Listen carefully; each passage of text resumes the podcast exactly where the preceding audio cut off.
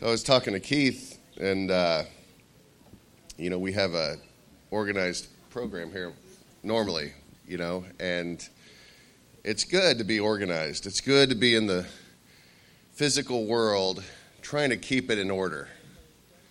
And uh, you know, Keith's going to be talking later here, and uh, but I wanted to, to talk about what it is we're doing. What are we doing here as Christians, as believers? And, you know, if you think about it, I don't know, how many of you have been Christians for over, let's say, 30 years? Okay, good number of hands. I, I would fall into that bucket. Uh, anyone longer? Yeah? no, good. Uh, how about new Christians? Anyone under five years? Okay. Well, some, some people say, what is, what is a Christian? You know, what is it? Uh, some Americans would tell you just being an American means you're a Christian. Uh, Christian nation. And what, how I would define it is, is that it is not just somebody that's in a Christian culture, but it's someone that has placed their full weighted trust on Jesus Christ. They believe that he is who he said he was and that he did a work that brought you who believe, or us who believe, into a full redemptive state, which means reconciled back to God. Now, anything short of that to me is unbiblical. And so, if you think about that, how do you reconcile that in your mind when physically you don't see a difference? Nothing happens to you mystically or nothing happens to you magically that there's a change or your eye color turns or, or something that would signify a physical change. Now, you can look at somebody's actions, but you can fake those actions. And if I ask you if you knew anyone who acted like a Christian, but really you weren't really sure, you'd probably all raise your hands. Or if I ask you, is there anyone who you know is a Christian but acts crazy, like a sinner? You'd probably raise your hand on that too. You might even look in the mirror and say, oh, that's me.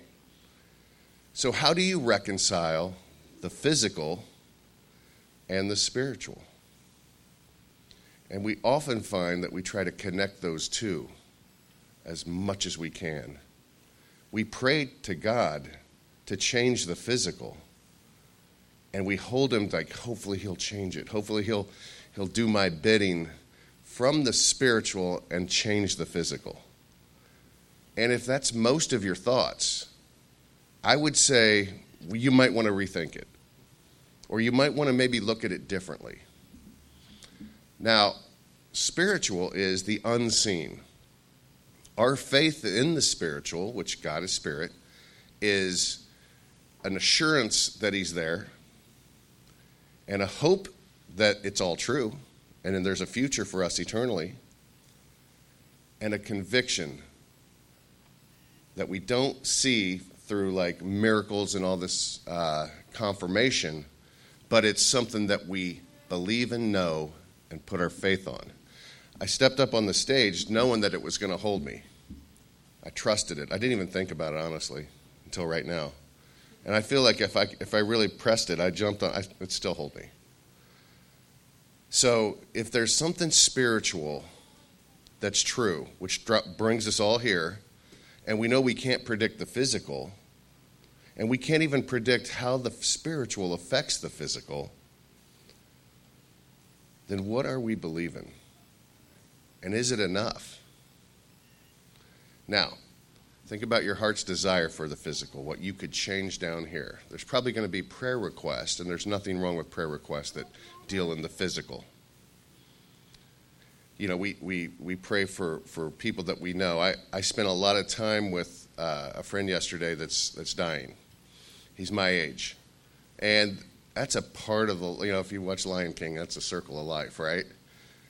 I've spent a lot of time with him, but because I'm spiritually grounded, I didn't get overtaken by that sorrow or that physical situation. Uh, I lost my father uh, a, f- a few months ago, and I thought I would be swept away in that situation before it happened, but I wasn't. And I'm trying to think, where is this, where's this strength coming from? I know it is that I, I know I care. It's not because I'm indifferent. It's not because I don't care, because I do. I care deeply. But it's because I believe something that's true, that I'm so convinced of that the physical becomes less of a priority and less of a focus than the spiritual. I've got this formula that I use to try to get through life. It's thinking leads to choices, leads to actions, leads to results. And if I'm focused on the results or what I'd like to see change down here in the physical, then I'm not really focused on the thinking part of it. I'm, I'm thinking about the results. Then I'm thinking about my own actions. If, and I'm saying if I've got a worldly mindset or if I've got if I'm off my game, I'm thinking about the results I want and the actions it's going to take to get there, or somebody else's actions that upset me in the physical. And, and I'm focused on those things, and next thing you know, I'm not doing very well. We had Bible study this week, and we were talking about the spiritual versus the physical. We were talking about this, this wonderful life we have in Christ, and then some guy poked his head through, through the next room and said, Hey, we got this room you guys need to clear out. And instantly I went from spiritual to like, excuse. And a couple of the guys were here, and I, I think one guy told me that my face said it all. Like I didn't have to say anything, but my, my countenance, I, I just changed like that. And, but I didn't say anything and I didn't do anything, and we cleared out. And I was just processing that after the fact that, man, the phys- the spiritual to the physical can change just like that. But the physical to the spiritual can change just like that too, in your, your mind and how you think. So I want to challenge you that if you're spending a lot of focus and time on the physical, because you know this is a crazy world, chaotic, it, it's, it's unfair, okay? It's, it's painful, and it's always going to be that way. And if all you're looking at is the physical, then you're going to be miserable. Or you might ride this wave of up and down circumstances and happiness and sorrow. That is not the life that we have availability to. We have availability to a life focused on the spiritual, and it's specific, it's Jesus Christ. And if you get jammed up in the physical and you need some peace, it's available to you even through nasty circumstances. I've, I've been in, this year, at least in what I would consider, if I had to guess, the worst circumstances I could be in, at least that I, in my mind I could conjure up with my father. And I had peace through the whole thing. And I was clinging to the spiritual. I was praying on the way up to that uh, event not for a result, not for anything other than that, Lord, run it through me all the way. Do not let me get distracted from you. Help me stay focused on you and be useful. And I will tell you that I was a different person than what I would have been had I been focused on the results and the actions. Now, if what I'm saying is confusing you, it's okay. Ask God to reveal how the spiritual should dominate your life versus the physical. Okay? So you can be in the world, but not of the world. Have you guys heard that? Kind of a cliche. I wanted to share that because you have been transferred from the physical to the spiritual. God has taken you, if you placed your faith and weight in Him and your trust, He has transferred you. You could say He's converted you. You could say he's reborn you. Right, I don't think that's proper English there, but you've been you've been transformed, transitioned into the spiritual, so now you're different and you can fly up here even when things are bad down here. And by the way, things are good down here t- sometimes too. Most of the time for me, honestly. but sometimes they're not. So, any, I'm, I'm not going to, I think Danny is going to do prayer. So, Danny, you can come on up here. Uh, one more thing before I step down is when I look out and I have a relationship with you, and you've made it clear to me that you've put your full weighted trust in Jesus, then I see you as a spiritual relative to me, equal in every way.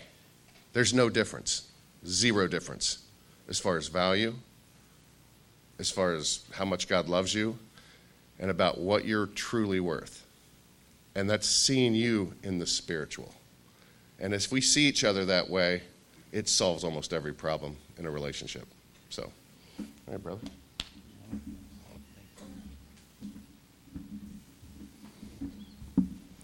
Thanks, Luke. that sounded like uh, Ephesians chapter 2, which is one of my favorite uh, chapters. Talks about all the things that happened to us when we believed in Jesus. Um, transformed from the kingdom of darkness to the kingdom of light, children, heirs, used to be strangers, used to be foreigners. Anyway, Keith asked me to come up and say a couple things, and um, he asked me to tell you about something that happened a while ago. In the spring of '94, I said, "God, I want you to want you to make me holy." And um, I heard a voice, and he said, "You are." And uh, at that time, I I was a believer. I was a what I would guess I would say a baby believer, young in my faith and um, I also had this scratch that was still on my arm, and it was from uh, my wife at the time. I was married once before, if you didn't know that. Um, and I just had a big bad fight. I was living on my buddy's couch, and I'm looking around. I'm like, "How can you say that, God?" And He said, "Because Jesus." And I was like, "But what about my, what about my sin?" And He said, "It was taken care of on the cross." and I answered. A, I asked a couple other more dumb questions, and he answered right away all of those. And then finally, I was quiet. But um, the the backstory was I had had a fight with my wife at the time. I had moved out. I was living on my buddy's couch for about a month, and um, um, I had a dream. So in my dream, I was in the front seat with my mom and dad driving a car and my dad was driving. The windows were down. It was a hot summer day. We turn a corner in a downtown downtown street, and traffic kind of stops us. So we're in the middle of the intersection, and this lady who's sitting on a bench uh, hands her baby to a friend that's sitting with her, and she gets up and she comes towards our car and says, "Hey, you want a trick?" And uh, my dad's like, and and me and my brother are kind of chuckling under our breath. Again, this is my dream that I'm having. Uh, and um, my dad's like, and then the lady's like, all right. She goes and sits back down and grabs the baby back from her friend. And then traffic starts moving again. We continue around the corner, and I mumble under my breath in Dr. Seuss fashion, I would not, could not, here or there. I would not, could not, anywhere. And um, and my brother kind of chuckles in the back seat, and my dad's like, Joey, he always called me Joey uh, he says, Joey, that's that's disrespectful. That was his thing when I was doing something or saying something wrong. He'd say, "That's disrespectful," and I was like, "I know, Dad, you're right. You're you're right." And uh, I was like, in my dream, I said, "Dad, I want I want to be holy." And he's like, "Well." You know, everybody, you know, we try to do good and do the right things and try to be nice and, you know, go to church and stuff. And I was like, no, Dad, I want to be holy. And that's when I woke up. And I'm laying on my buddy's couch in his one bedroom apartment and uh, looking at my arm that's still got the scratch on it. And uh, I'm looking around and I'm like, I'm getting ready to go through a divorce. My anger and short temper and selfishness is partly what got me here. And, uh, and I just said out loud, I was like, God, I want to be holy. And he said, You are. And um, when he said it, it was like um, I knew his voice, but I had never heard it before. But instantly, in my spirit and my soul, I knew it was him, and I knew who it was. So I immediately like rolled off the couch, and I was like on my face and on my knees because there was this overwhelming feeling that uh, the person who spoke that uh, was really holy. And again, I knew who it was. And and by the way, um, for years and years, I've I've tried to do crazy, stupid things to make people think I'm crazy. And like that, Danny is just bonkers. Well, I don't tell this story very often because pretty sure that a lot of people now are like, yeah, yeah, that explains a lot. Danny's crazy. So, um, I, I, um, I've told this story a few times, and I think um, I told it recently to uh, my daughter Rachel because she was, I forget why, she was doing something for one of her college classes and um, was going to tell the story to her class or turn it in. I don't know. So, anyway, um, for me, that event has been an anchor point uh, for my faith and for my life. And um, um, it's it was another point in my life where um, I matured in my faith, going from uh, somebody who was maybe looking at my behavior and looking at maybe other people's behavior and realizing that that's not what makes me holy. It's uh, my faith in Christ. And He, like Luke mentioned, I was transformed. I was made holy. I was made righteous by faith one time when I believed. And then as I'm going on years later, uh, a lot of you guys know the Danny that is not a selfish jerk, not a man whore. Sorry for teaching your kids a new word. Um, not a sleaze bag. Okay, another new word. Sorry. Um, and um, another funny story. Rachel has told her friends uh, about the way her dad used to be when he was her age. And one of her friends met me, and she's like, "Oh, this is my my dad." And and like her friend, you know, hung out with us for a bit, and she was like, "Well, well, that's your stepdad, right?" And she was like, "No, no, that's my dad." Well, and she was her friend was Rachel's friend was like, "But you've described your dad being this like different person," and she's like, "No, no, Jesus, Jesus changed. Now he's he's uh, he's a, he's a nice guy now." anyway, uh, so I just wanted to share that story. Um, I know most people haven't gotten an audible, but um, as Keith calls it, an audible. But um, let me just remind you there's a bunch of verses um, that talk about, as Luke mentioned, the transformation that happened when we believed. When we believed in Christ, we are born again. It's a way to describe what's happened. We get a new heart. Our heart of stone is taken out. We get a heart of flesh.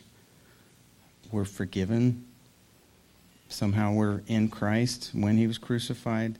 So it's not behavior. So another part of that that's that I've been like uh, processing for the last year or so is just having my mind open to being given new thoughts, which means ultimately, yeah, some of the things I think are wrong. We'll just say it like that. Nobody, nobody. I, I don't appreciate when people come up and, and say, "Hey, Danny, you're wrong." I feel like they're really just saying, You're a stupid idiot. You're wrong about what you're thinking. Adrian, uh, my good friend Adrian, he's here somewhere, he, he basically says it gently all the time. He's like, Danny, it's just my opinion, but that's. He doesn't say it, but what he's really saying is, Danny, that's stupid. Let's, let me change your mind. And now about we think, think about it this way. So thank you, Adrian, for always being gentle and patient. So, but a gentle way to say it is uh, if you can be open to having your mind changed. In other words, if you're sitting here and I'm saying, if you're in Christ, you are holy, and you're like, that's not true because look at my behavior. I'm like, it, doesn't have anything to do with your behavior. It has to do with the Jesus that you're, you're pursuing. So let me just encourage you to keep pursuing. Uh, and it's also possible, to put it gently, that some of the things you think might be wrong. Um, I've learned some new things hanging out with some people that are pursuing Jesus, and it's been good. So, um, for me, that event that happened a long time ago in the spring of 1994 was encouraging. A friend taught me more than 35 years ago probably the most important idea in life. And I learned it under um, circumstances probably motivated by greed, but he was training me to be a stockbroker. And it was an hour long training meeting. And he said, you will learn you will make more money listening than talking. And he gave an hour long presentation, but he said, You need to learn, learn to listen. I'd already been through college, I've been through school, grown up in a household, but to, to learn to listen is probably one of life's most challenging efforts. I don't know about you all, but to actually hear what's being said is one of the hardest things on the planet and yet maybe the most beneficial. He is so meaningful to me. Uh, I had his name put on a cup. So when I drink from this, I remember to pray for my friend Ken. He's 91, I think. And to this day, he's one of the most interesting people for me to listen to. But what I was thinking as I was preparing for this week is how do you listen to God? And just this morning, he suggested I had uh, Danny come up here and say, uh, on occasion, somebody's going to get an audible. I didn't think that way as a younger man. I thought that was foolishness that somebody would get an audible. And then I met some people who've had audibles. And so I thought, why wouldn't the God who created the universe be willing to speak to people audibly. I've not ever had an audible. I don't uh, know that I could handle an audible, but he spoke audibly to Danny. He speaks differently to all of us, and the idea of listening to him may be the greatest thing you can ever learn. I thought of dropping the mic and walking off stage and just let you ponder that. But the Lord gave me some notes. And uh, I told Rusty I had more notes than time. And ironically, this morning I listened to him, and a lot of the time that I was going to need was already used by just listening to the Spirit and listening to our brothers in Christ uh, pour out their hearts here. It's just really interesting to me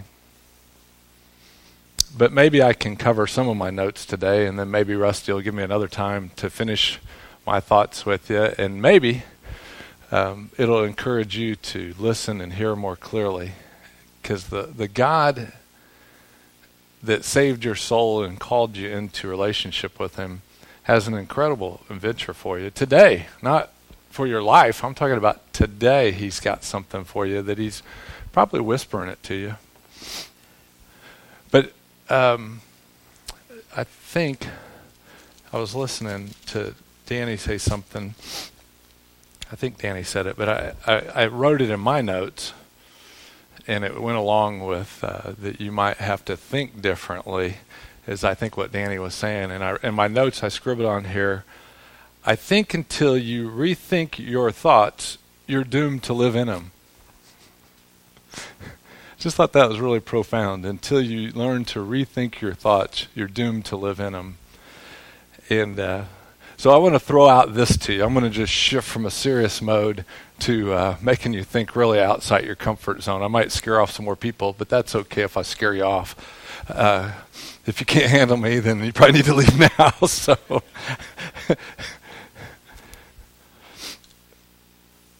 Have you considered why there was a toilet paper shortage during COVID?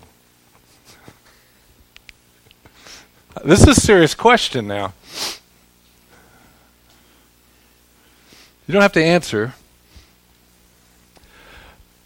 But a lot of times, the answers are simpler than you think. And the answer to the toilet paper shortage during COVID is this half of what you do, you do at work and at school. And the system was not built for you to do half of what you do beyond the normal half at home. So all that toilet paper that was designed to be at your school and your work was on the system being built, and there wasn't enough system for you to do all that you do at home. They had to get the system caught up. But everybody thought it was because everybody was hoarding it, but it wasn't at all. It was because the system was screwed up. And maybe it's a system that's screwed up that's caused you to think wrong all these years. Just maybe. And that's just maybe worth you stopping and thinking sometimes. What is it that this listening to God looks like? I spent a um, couple years of my life at Houston, Texas, working for Texas Instruments and if you've ever read uh, Malcolm Gladwell's The Tipping Point, he talked a lot, I think it was that book, about how the technology revolution just ramped up from that time in history. So at that time in history, I was right at the beginning of this technological evolution we've seen, just right at the heartbeat of it. On some of the highest technology that was out there, I got to be right there on the forefront of that.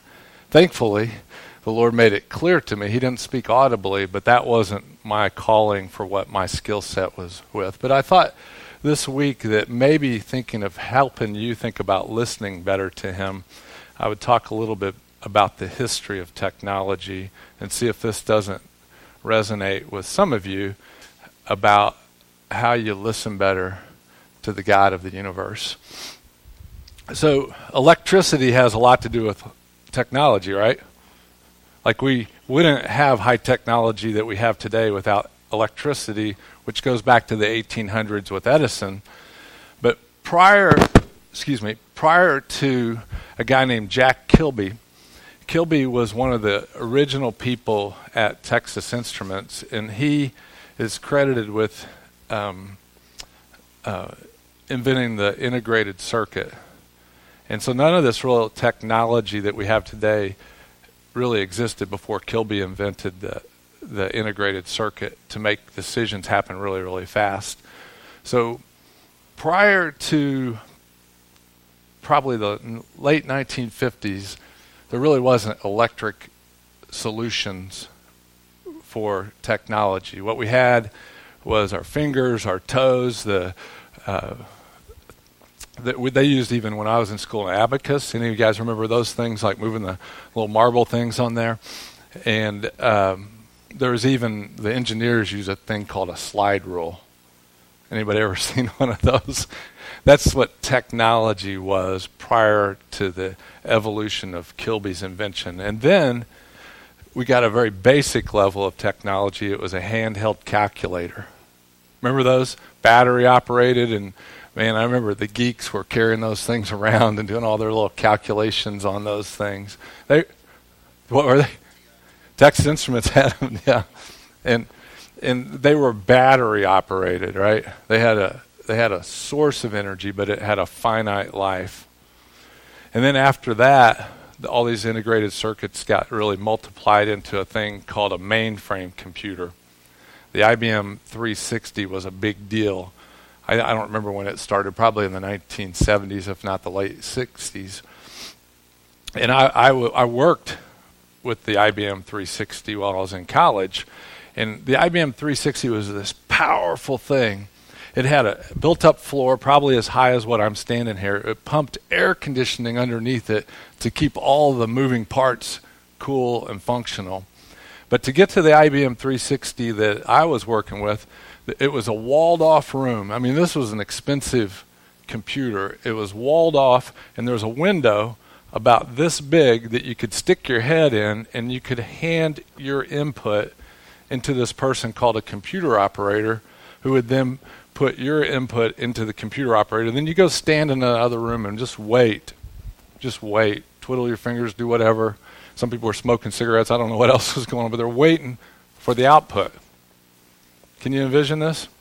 Like it was it was like hours that you would give this input and then the output would come in this green paper with holes on the side of it. It might be thick, it might be thin, but it would give you the answer to your question, is how the IBM 360 looked.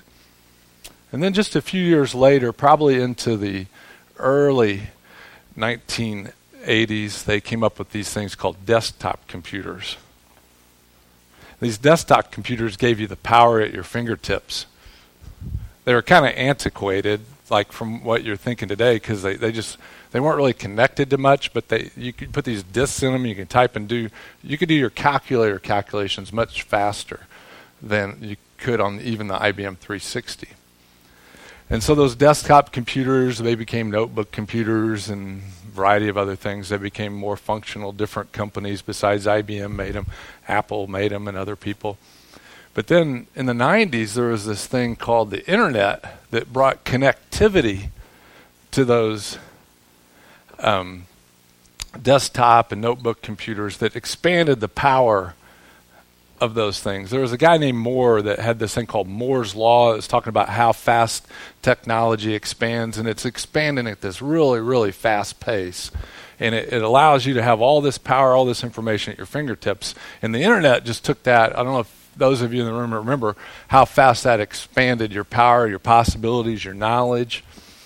And then um, that was even brought into this idea of the cloud, where the cloud is kind of like that IBM 360 computer, that big computer. It puts this big computer out there somewhere in unmarked buildings all over the country, and it's got memory and power and energy, but it, it's still a distant away from you doing like when you type on your phone, you have no idea where that all goes to before it comes back to you.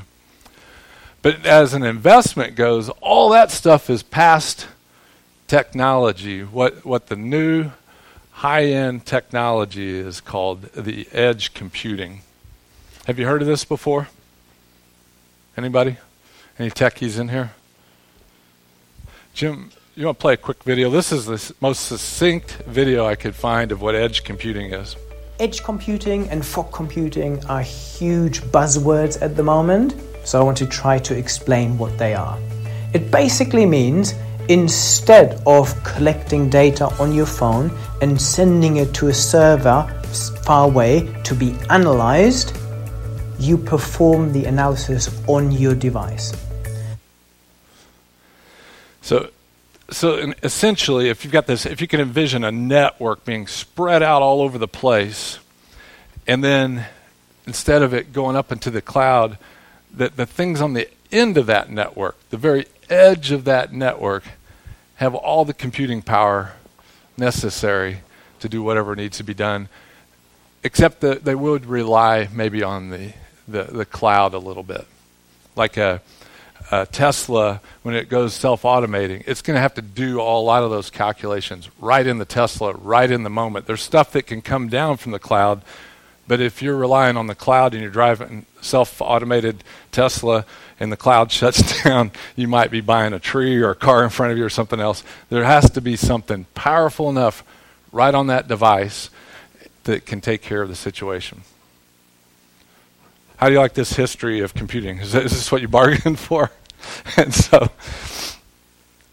so um, what I'm wondering, what I'm wondering, if anybody's ever told you that you are the edge of the network, that all of the power the computing power necessary dwells in you. He also called it the fog. I don't know if you heard him say that fog computing. It's the same idea that these devices, it's another word they call it is the Internet of Things. There's, you're going to be able to turn your lights on, you're going to be able to do all this stuff in the months and years ahead. And the fog computing idea is these little drops of devices have power to do things. And can you imagine what the fog of love on planet Earth would look like if each of us realized we have all power, decision making, ability, that we don't have to go hand our thoughts to this distant thing and wait for hours to get an answer, but you have all power in you right now, able to go and do what God might want you to do. That's what the edge is. And so, what I would encourage you is that you have, if you have, well, let me step back. I would say that if you consider electricity as the dividing point of spirituality in this analogy, that the moment that you were born, you were one of these non electronic devices to get calculations done. The Bible says you were born in the Adam. In other words, you didn't have the access of electricity. You were, you were operating out of your own strength. And, and you're limited with your fingers, your toes, your abacus. You're limited with whatever is there apart from life in Christ. I'm assuming everybody in this room has crossed out of death and is into life, and that you have the living Spirit of God in you. So we're just going to assume that pre electricity technology is behind us. But one of the problems with the calculator kind of idea is that with the early calculators, they were battery powered and yet um, somewhat limited, and, and it might represent the perception of someone who has trusted Christ but has not sought out much intimacy with Him. That's what it might give you that perception. There's some people that are operating in their life in Christ that they think that they're not good enough for Christ, that they got this battery that's not powering them enough, and that they got to do more and, pers- and, and pursue Him more. Uh, I forget what other words Danny used, but that would be like thinking like a calculator thing, and that's just not true even if that's where you think you are, you have all power today. That that mainstream power thing, the guy that operated the computer where we were at was just a nasty guy. And I perceived that IBM 360 to be this all powerful system, right? Up in the sky. that I didn't I put something in and hoped something came back, right? And and that's the same kind of perception a lot of people have of God, that he's this distant God that if he gives me back some kind of output from what I gave him, then that I'd be fortunate. And and and that's just not God. That's a perception of who God is that's not true. That mainframe is not God. Then I don't know some of you are too young to remember the desktop computers when they first came out. They had a thing called disk operating system or DOS. And that thing was just nasty it was you had you felt like you had access to God, right? But that if you screwed something up with that, the whole computer might start smoking, right? And and that that's a perception that people walk around thinking that if I just do something wrong, this whole connectivity to God could go wrong as well. And it's it's a perception, it's not reality. Then the internet and the cloud computing came along and gave you this kind of personal grace kind of feeling about things, but it still was a distant thing, right? Like I had to kind of send it out there and wait for it to come back. If my server on my end's not working well or the server on the other end isn't working, there's this delay in time that I just feel like I don't have this feeling of God because of this delay in my situation. Maybe it's Dave that's been fighting cancer that you know, he wanted this answer and he didn't get that answer that he wanted, and yet this internet just doesn't maybe work fast enough. But this edge, this idea where the computing power is right there at the end, at the, it could be the little children, it could be the senior adults, it can be anybody on the planet, this edge says that all power has been given to you. And you're connected right then. You have the ability right then to respond to life right then. And that edge, it also has the ability to get the input really quickly from that power source. Because in 1 Corinthians, it says that the moment you trusted God, He joined His spirit with your spirit.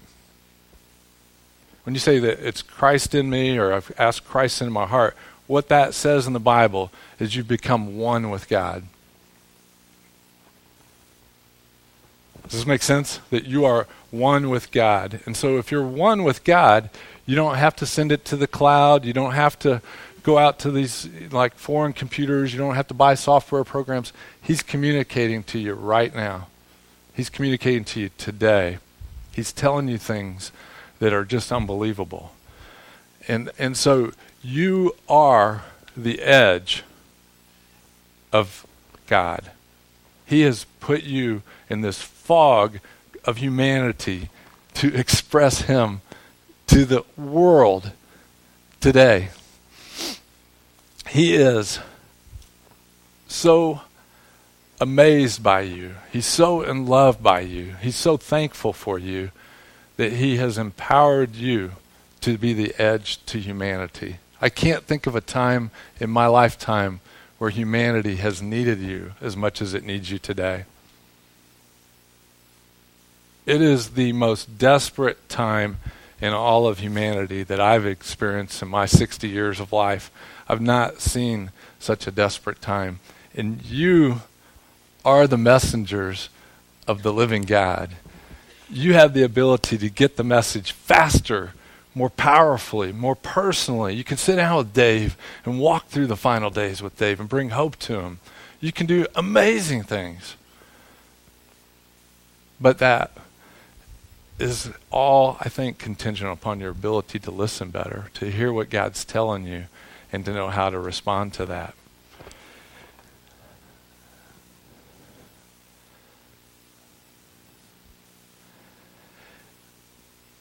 I think, I think, I'm going to stop right there. I've got more thoughts on how to do this, but I don't know that I have the time to really jump into it. But I think uh, to let you know that you are the edge is probably as important as anything else. And maybe rather than talking further, uh, maybe I'll just say what questions from what I've said so far might I help you think through or encourage you with. Second Peter 1 3, is that what you said? Second Peter 1 3 his divine power has given us everything necessary for life and godliness. Thank you, Doug. That that that verse is in the past tense. Sometimes when you're reading, maybe just listening to the tenses will tell you stuff you never knew, but he has given you in the past everything necessary for life and godliness. There's no more. Anything else that you need to ask me or That's Hebrews 4:16. Hebrews 4:16 let us therefore draw near to the throne of grace boldly. That's what Dave was saying that that we can be intimate enough that if if I kind of envision the throne of grace like that IBM 360 that it's this big thing in the sky and it, and the scripture says now today we can go before the God of the universe boldly in our time of need. And I don't know about you guys, but my time of need usually is when I've really screwed something up or I can't trust him enough to trust him for what I got going on right now. That's my time of need. And what what the, the religious system will tell you is that see, you're not good enough. But the reality is God's saying, You are good enough. You are believing something that's not true, so come to me boldly right now so I can help you. Hebrews 4:16. Anything else?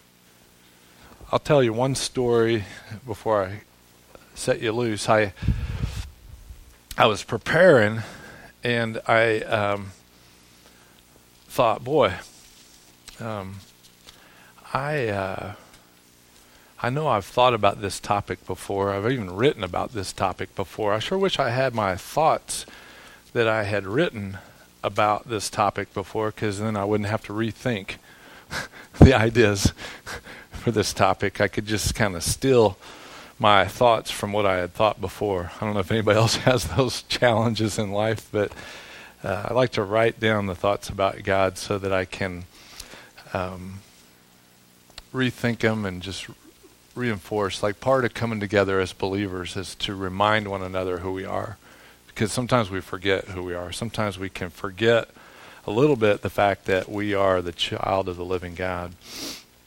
And so um, yesterday I was um, minding my own business, and then uh, Casey, my daughter's preparing for her wedding, and she asked me uh, to ask Micah to help her do something uh, for the wedding. And so I uh, uh, texted Micah and asked Micah to help him, help her. And but before I could get Micah's response, she told me that my son Caleb had already done what I'd asked Micah to do. And so I was like, oh, okay, no big deal. And uh, so I texted Micah back that his protege has taken care of the task. It's done. We don't need to worry with it. And he said, well, you mind if I come over and hang out anyway? I go, no, come on over. I'm just chilling. And so we uh, we sat down and talked a little bit. I was banging this idea of talking about technology as a way to explain God's uh, power and presence. And as we were talking, he goes, "Oh, I meant to, I meant to bring your book back on prayer." And I go, I was just thinking, I wish I had that book so I could look at some of my thoughts. Uh, and and it's something as simple as this book. Wondering, I bet I don't know how long it's been. I've probably been wondering for six months where this book was. I I've loaned it to people over the years. I don't worry about it, but I was just wanting to reread it, and and Micah had it the very time I was thinking about it. Isn't that interesting? Lord, I am so thankful that we are the edge. We're in the fog of your love, that we are codependent on one another to, to create a picture of love to this universe that's struggling so bad today. And I just pray that each one of us will just absorb that power and just trust you and see what you might do with it. I thank you for this time to hang out today in Jesus' name.